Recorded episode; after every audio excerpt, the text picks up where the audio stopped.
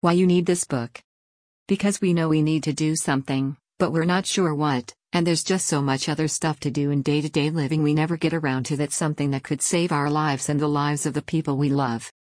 80% of Americans live in a county that has been hit by a weather related disaster since 2007. 60% of people have not practiced or prepared for what to do in an emergency. 55% of people think they can rely on the authorities to rescue them. 53% of people do not have a three day supply of water. 52% of families do not have an emergency rally point, ERP. 48% of people have no emergency supplies. 44% of people have no first aid kit. 42% of people do not know the phone numbers of immediate family members. In the Green Berets, the most important thing that made us elite was our planning. We not only thoroughly planned our missions, we also prepared for all the possible things we could imagine going wrong.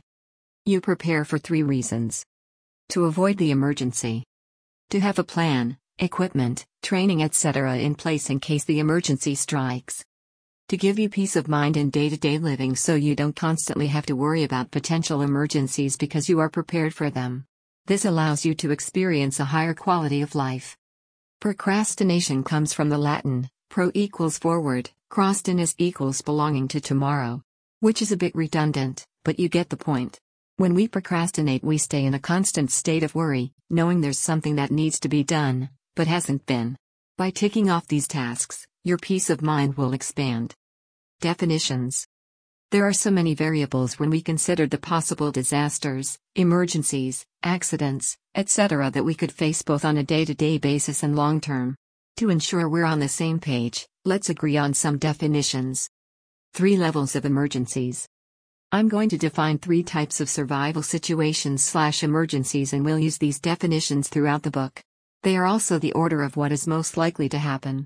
Our immediate goal is be prepared for a mild emergency.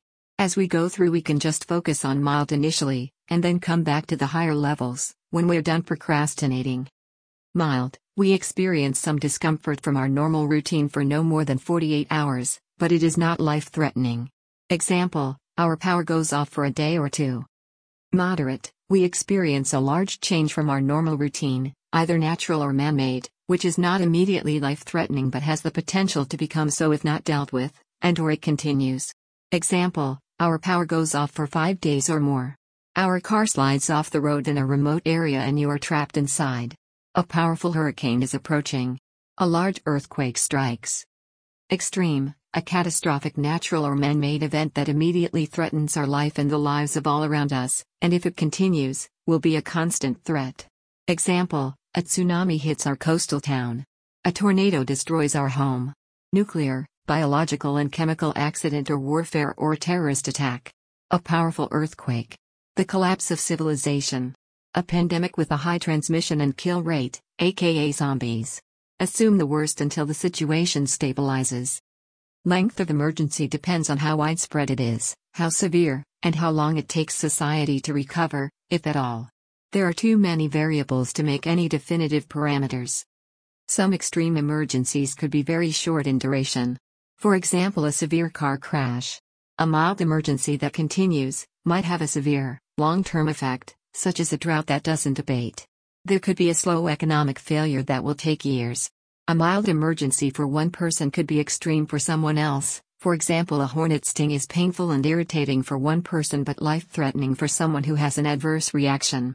That is why the area study, which we'll do, is so important. As you will see in the area study, I make a split and give a mild level of preparation and then a moderate slash extreme, mod slash X, level. Initially, Focus on being prepared for mild. Then move to mod slash X in the priority determined by your area study. Mod slash X is when you are moving from common emergencies that we all endure, such as a power outage, to something where you will probably have to evacuate your home for an indeterminate period of time. The former will certainly happen, the latter is one that is only a possibility we hope never occurs to us. Area of operations refers to the area around you. This includes your home, work, and school. It expands or contracts depending on the circumstances. A team refers to the people you will be with during an emergency slash disaster. For many of us, that naturally means our family. For others, it could be a group of people we've coordinated with beforehand, more on that shortly. In an emergency, it could also be the people we're trapped with. I use this term instead of constantly referring to family slash team.